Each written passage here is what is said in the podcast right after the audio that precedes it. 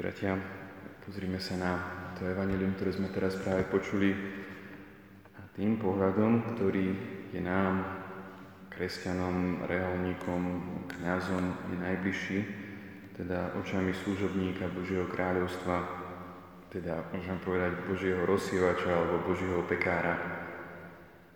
Tieto dve krátke podobenstva z bežného života majú dve spoločné črty, ktoré sú pre Božieho služobníka veľmi dôležité. To prvou je to, že Ježiš si dáva záležať, aby jeho služobníci pochopili, že rast zrnka či kvasu nezávisí od rozsievača alebo pekára. Ten je samozrejme zodpovedný za poctivú sejbu a za to, aby pri siati dobrého zrna neprisial aj kúkol, čo by sa mohlo ľahko stať. Ale potom už zrnko či kvas rastú bez ohľadu na pracovníkov. Rozsiavač môže dôverovať sile zrna a kvalite pôdy, ktoré už zabezpečia, že jeho práca nevíde na zmar. Bez nejakého alibizmu múdry služobník vie, že výsledok práce v záhrade ľudských srdc viac závisí od pána ako od neho, pretože pán svoje milosti rozdáva, ako sám chce.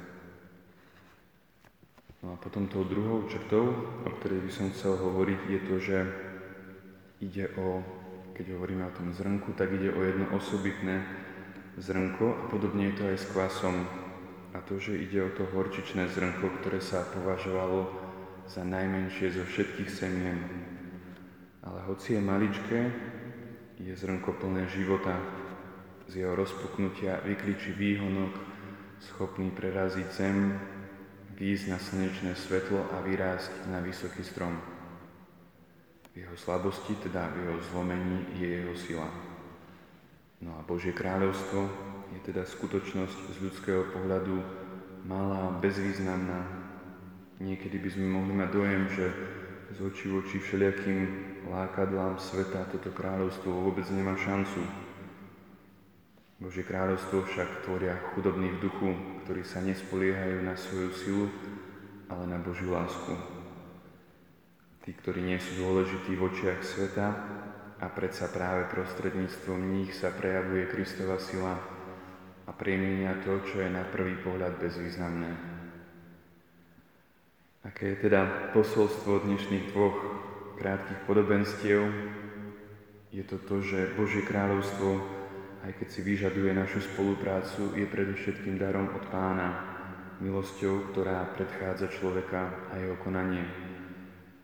Ak sa naše obmedzené možnosti, zjavne nedostatočné tvárov v tvár problémom sveta, ponoria do Božej moci, nemusíme sa báť prekážok, pretože je isté, že víťazstvo patrí Pánovi. Zázrak Božej lásky spôsobuje klíčenie a rast zrna a skúsenosť tejto lásky nám môže dávať nádej, milí bratia, a to aj napriek ťažkostiam, utrpeniu a zlu, ktorým denne čelíme.